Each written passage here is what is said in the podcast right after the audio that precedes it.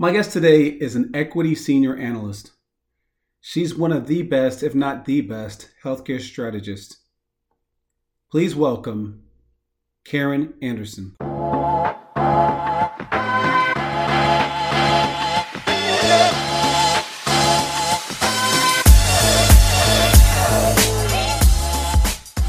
Karen, how's it going? Great. Yeah, how are you, Rodolfo? I'm doing well. I'm doing well. Thank you for coming on to the podcast. Appreciate it. Yeah, no problem. My pleasure. Mm-hmm. All right. Well, let's jump right into this. What do you do? All right. Well, I work at Morningstar. I'm an equity research analyst. My official title is a healthcare strategist, but it's very similar to the kind of role you might expect at an investment bank on the sell side as a, a senior analyst. Okay. What made you get into research work? Wow. Yeah. Do you want the, the long story or the short story? We could do the long um, story. yeah. Well, when I was an undergraduate, I ended up majoring in biochemistry. Mm, okay. And I, uh, you know, I really just I enjoyed all of the progress we were making in all sorts of different fields. I enjoyed reading about it. I wasn't really that into doing the research myself, working in a lab.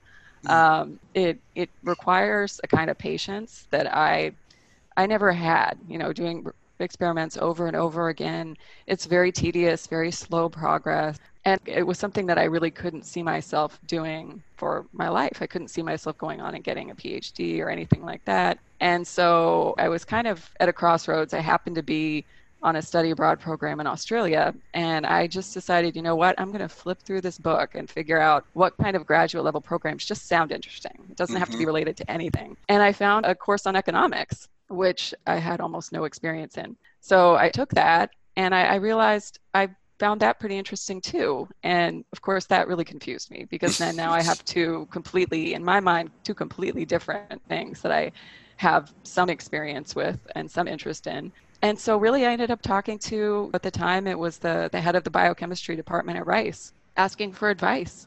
And it just so happened that he had spoken to another alum from Rice who had actually said in an email to him if you ever find someone who is both interested in business and biotech, let me know.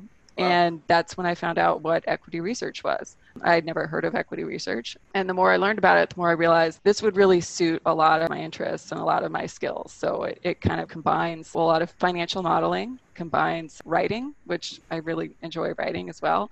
And then also just all the, the best, what in my mind, the best parts of, of biotech, which is learning about what's going on, kind of keep staying involved, but but not being one of the people who's actually doing the lab work.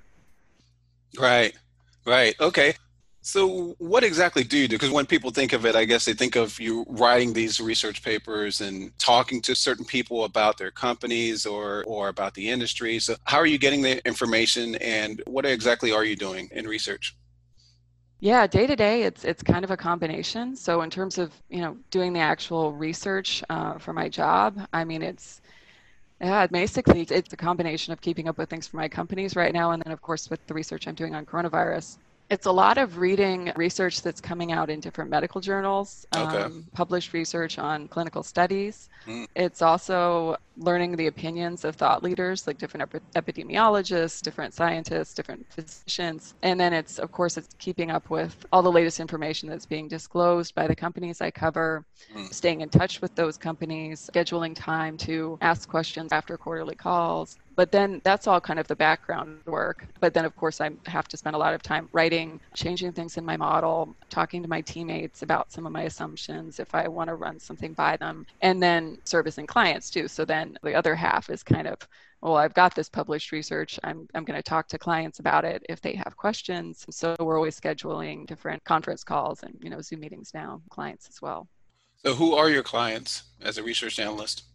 Yeah it's a you know morningstar it's kind of an interesting mix. So it's that's one key way i think it's a little bit different from working at an investment bank. Our clients are not just institutional. That is definitely one big piece of our clients. So a lot of mutual funds buy side shops definitely are our clients. But then we also have financial advisors uh, bigger contracts with different groups where we provide our research. And then originally kind of where equity research got its start at morningstar was through the website. So if you just go to morningstar.com printing stock we cover, there's usually a short report. So it's a little bit of a different product. It's not as long a report, and you don't have the financial model. But that's really kind of where Morningstar started with equity research business. Okay. All right. So, so that's great that you're able to put basically your two passions together here uh, biochemistry and finance or business economics, and that you had that person looking for specifically that when you weren't sure what to do. Yeah. Yeah, and I realized I didn't finish the story. You know, at that point, that was when I decided I really needed to go to business school mm. and I mm. needed to learn some of the basic tools that you might need, not just the accounting, but a lot more about finance than right. I than I had. And yeah, business school, and then it was in a way easier because I was so focused on what I wanted to do. I had probably many fewer interviews because there, there just aren't that many opportunities in equity research, but the ones I did have, you know, I felt very prepared for and very clear on my, my interest. Right. Right. Great. And so you get in there and now the Wall Street Journal, they used to put out a survey of analysts, and you were the number one ranked for your industry and the highest score overall the last time they put out this annual survey of analysts. Is that correct? Yeah, that's right. That was uh, several years ago. They actually stopped doing. I think I broke the system. They actually stopped doing it the year after that. well, congrats on that. That is awesome. How did you feel when you found out that? Yeah, no, that was that was a surprise. I, I still have a framed copy oh, of that article nice. on my on my wall over here. So no, that was really great. And I know that for any stock analyst, that kind of just a performance in a given year, you have to be honest. A lot of this is luck. And so you just hope that you have, I guess, enough insight into your calls so you can kind of have a little bit of an extra edge yeah. if you're lucky. So yeah, well, you say luck, but you put in that work. You put in the work to put out that research. So definitely giving you kudos for your work. Now, now, how did you find out about it though? I think I may have found out ahead of time. Yeah, there was some sort of process with uh, you know getting ready for the publication of the mm. article, and I don't know if there was a photo. I oh, yeah, okay. there was there was some sort of communication okay. that published. So so I didn't just open the paper and get surprised, which right. that would have been really fun. Now, you mentioned that you've done a lot of work on epidemiology. So, with that and what's going on now with COVID, do you have any insight you can talk about, or can you talk about a little bit about projections for vaccine development? Yeah, sure. No, that's really probably where I spend most of my time right now is looking at not only the, the data that's come out from the first very small trials from the vaccines, but then also the design of the larger 30 to 60,000 patient phase three trials and trying to get a handle on obviously when we could expect some initial efficacy data, how much safety data they're going to end up really needing to mm-hmm. get some kind of you know emergency use approval for people who are very high risk and then just longer term how soon is this vaccine really going to be available in terms of the broader population of adults? What other hurdles are there going to be besides just an effective vaccine? Are we going to have enough supplies? Are we going to have a good enough distribution system? A lot of these vaccines need to be refrigerated or even frozen, and so that just makes makes the process more difficult. So there's just a lot of angles to this right now. But yeah, and then, then uh, obviously throw in the political angle as well in terms yeah. of does that have any impact on how quick right something could get could get through. But yeah, it's it's definitely kept me a little busier. I'd say since February or March, it's, it's been pretty nonstop. Mm, wow. Now, you mentioned the political side of it too. I think the FDA came out and said that they will actually go through a full. Um, they're gonna, yeah. They've they, the FDA has said that they're gonna have, in terms of the actual data from the vaccines, they're not going to have a different threshold here than they would for just the regular process. I think what's okay. going to be dramatically different is how quickly they review that application. Got you.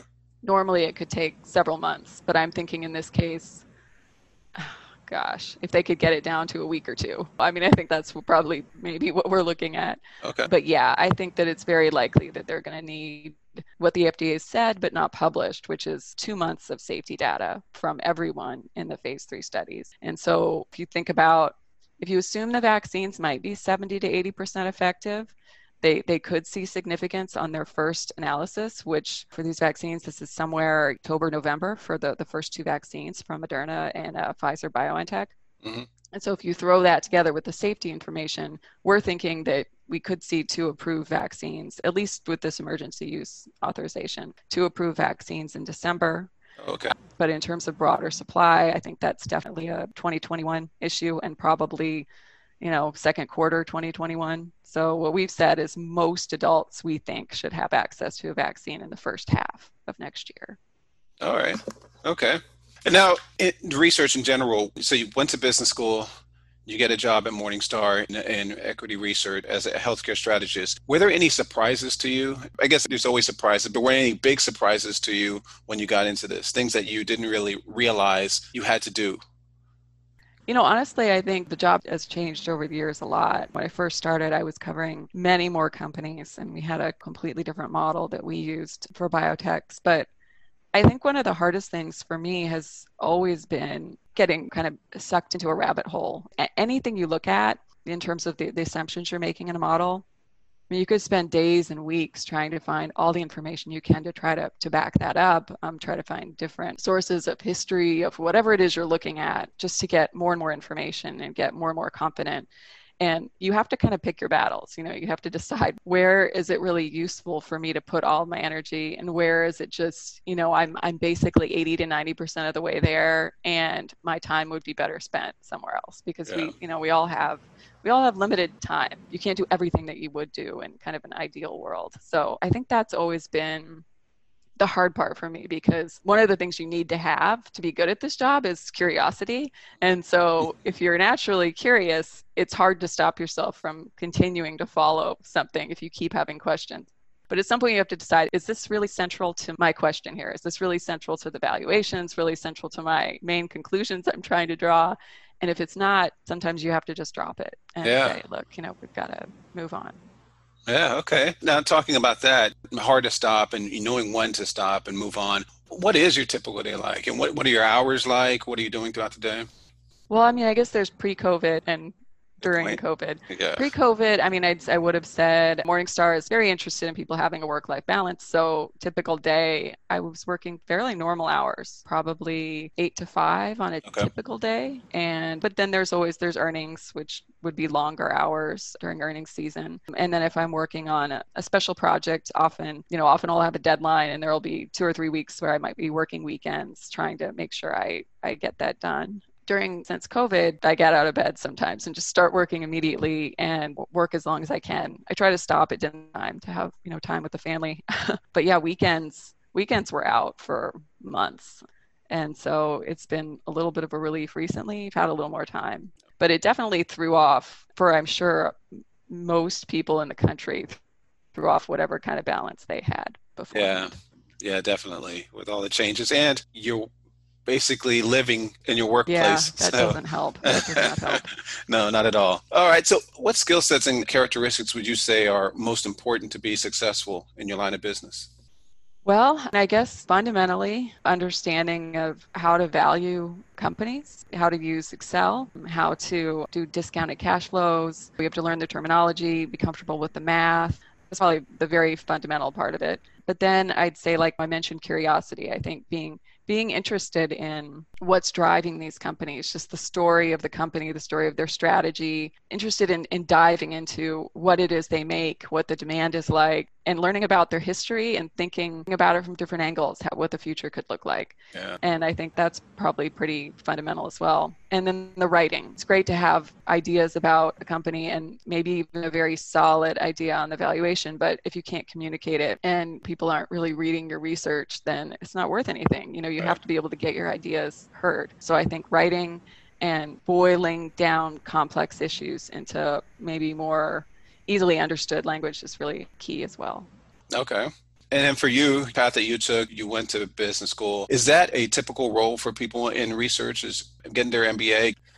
Yeah, I mean, I'd say I'd say after business school, it's probably typical. If you want to go into equity research, it's probably typical to start out at the analyst level or at the associate level. So our terminology is a little strange, but usually it starts out where you've got a team with an associate is kind of the, the lower rung of the team covering you know a certain list of stocks, and then you've got the analyst, and then you have the senior analyst. Mm-hmm. Um, but at, you know at, at Morningstar, the way it works is that you know typically someone coming out of business school would get hired at the equity analyst level. Mm-hmm And then after picking up the list, getting comfortable with publishing some deeper dives, could be promoted to a senior analyst level where you have just more responsibility with communicating with clients. The company is just more comfortable with having you out there. And then the strat level is kind of the way we see it is there's there's two ways you can go at that point. You can either go more of a management route, mm, trying to, to manage teams or even manage the equity research department, or you can just go even deeper, which is what the strategist role is. So that's just more of a commitment to deeper research, more of a commitment to talking to clients. And usually there's only one per industry typically. So you're kind of a try to be a thought leader for your team. So within the healthcare industry, I'm that's my role. So that took several years to get to that point from starting out at the equity analyst level. Okay, great. And when did you become a strategist? Oh, that's a great question. Mm-hmm. Um, it's been a few years now. I mean, I'd say I was, if I had to guess, probably three or four years as an equity analyst, then senior analyst for probably a similar amount of time. Okay. Um, so yeah, probably pretty evenly split between the three. Well, great. Congrats on that. And what do you love about what you do? Honestly, I'm torn between my favorite things about it. I think my absolute favorite is I honestly still just love reading about the, all the progress that's being made. And with the vaccines, I mean, obviously we don't have the final data, we don't know for sure, but I've been blown away by how quickly these companies were able to use this newer technology and just the advances that, that we're really capable of. And so it's always encouraging. I mean, there's always setbacks, but really just the, the level of research that's going on in medicine right now, I think is just really amazing. But yeah the honestly the the writing and the communicating is the part i really enjoy because i think that that's what's so critical and so often messages get lost when people aren't able to speak or write in a way that's compelling. And so i think that's something that i'm really interested in. It keeps me motivated. Okay. And uh, just curious how many clinical trials and journals are you reading per week the major ones. I mean there's there's the lancet there's journal of the american medical association there's new england journal of medicine. Those are kind of the the bigger ones. But yeah i mean there's always new interviews with say the, the editor of jama is always doing interviews with people in the industry people like fauci or, or people from the fda which are those are really fascinating to see as well. Yeah i mean but a lot of it is just honestly the preprints now which is kind of a new thing. So you'll see publications even before, before they come out in these journals you'll see data from trials on the internet and it's a new thing. It's not it hasn't been reviewed. It hasn't really been hasn't been peer reviewed it hasn't really been cleared or finalized but everyone is, is so eager to be completely transparent and release information as quickly as possible that we're starting to see yeah more and more research disclosed as soon as possible wow so a lot of changes in the industry, seems like. Yeah, yeah. No, I mean, I think it, it's going to be interesting to see what kind of effect this has, you know, after COVID. Yeah. Um, on research as well. Mm. Oh, okay. Now, what about challenges? What type of challenges are out there or obstacles? I know you mentioned COVID being one, but what other challenges or obstacles? Yeah, I mean the big the big other one I mentioned uh, would be uh, the time management. Yeah. So yeah, so just trying to figure out how much time to spend on the model versus the writing versus anything else, any emails that might be coming through, and so so that's always been that's always been the key one for me. And then I think the other thing too is probably you could also get into more um, behavioral economics kind of questions. So making sure that the way that you're looking at this company, you're not getting anchored on a, a point of view that you've had historically and being, I guess, keeping your mind open enough that you're always open to the idea that you're wrong and you're yeah. always looking for proof not just that you're right but proof that you're wrong as well so i think that's a that's always a challenge do you ever have any challenging contacts at, at, corporations that you're working with that aren't really giving you the information that you need? Yeah, I'd say you know the companies I cover, it's it's a pretty wide range in terms of their ability to, to help when you have mm-hmm. questions. You know, some people, some companies are very uh, limited in what they can offer beyond anything that's in the 10K. Other companies are really great about giving you some background info on, on any issues or helping you find a source that you might need to, to get more information on something. So, yeah, just really, I think it just really varies based on the management teams and the investor relation groups at the, these companies. Okay. All right. And do you have any memorable moments in your career? memorable moments.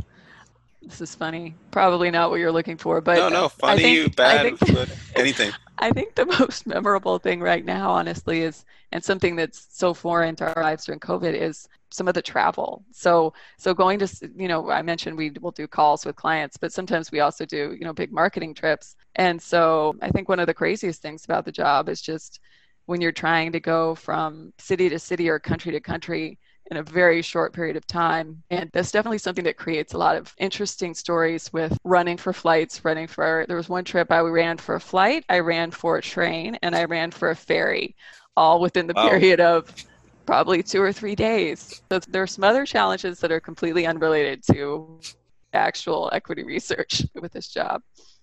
Running for a ferry, okay. Yeah. yeah. All right. Well, hey, Karen, we're at the end of this interview. I want to head to this uh, quick hitter session where I'm going to ask you just questions for fun to get to know you a little bit better and for people to get to know you a little bit better. But before we do that, okay. though, want to see if there's anything additional that you would like to talk about or anything you felt like I might have missed asking you. Mm. No, I think we, we covered a lot. I think that uh, was good. Okay, great, great. So let's do these quick hitter questions. So, first one What's your favorite sports team? Oh no! oh, I don't. I don't really watch sports. I mean, I guess I should say Chicago. I live in Chicago. I should say a Chicago team.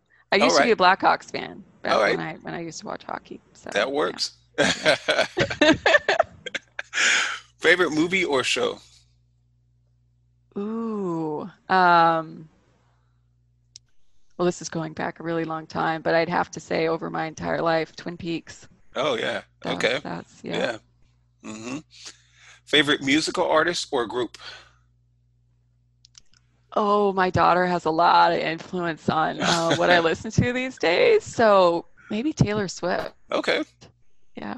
All right, that's a good one. Uh, favorite vacation spot? Mm, um. Oh boy. You know, we took a trip a couple years ago to Costa Rica. Mm. Um, and that was just amazing. Yeah, yeah. I love Costa Rica. All that it offers is great. Yes. Actually, when we were in business school, I studied abroad there. Oh yeah. yeah. Okay. Yeah. Great. Favorite food or drink? Mm. Food. Actually, I really like papaya. Oh yeah. Speaking of Costa Rica, right? Yep. I was in heaven there. Yep. Pura vida. Yep. All right. All right. So Karen, this has been great. You have done so much. I'm very happy for all that you've done and all your accomplishments. And just want to thank you for coming onto the podcast. Thanks a lot. Yeah, no problem. Thanks for the kind words. It's always great talking to you, Rodolfo. Yeah, same here, vice versa. And is there a way that people can reach out to you if they have questions? Yeah, sure. Yeah, I, I probably can find me on LinkedIn, but also I'm, you know, my name, Karen.Andersen at morningstar.com. It's also my email. So Sounds yep. good. All right. Well, thanks, Karen. Great. Yeah. Thank you. Have a All good right. one. Bye. Yep. Bye. Thank you, everyone. If you have any comments or questions or would like to be on the podcast, please reach out to me on Instagram at Rodolfo Cooper. Thank you. Bye.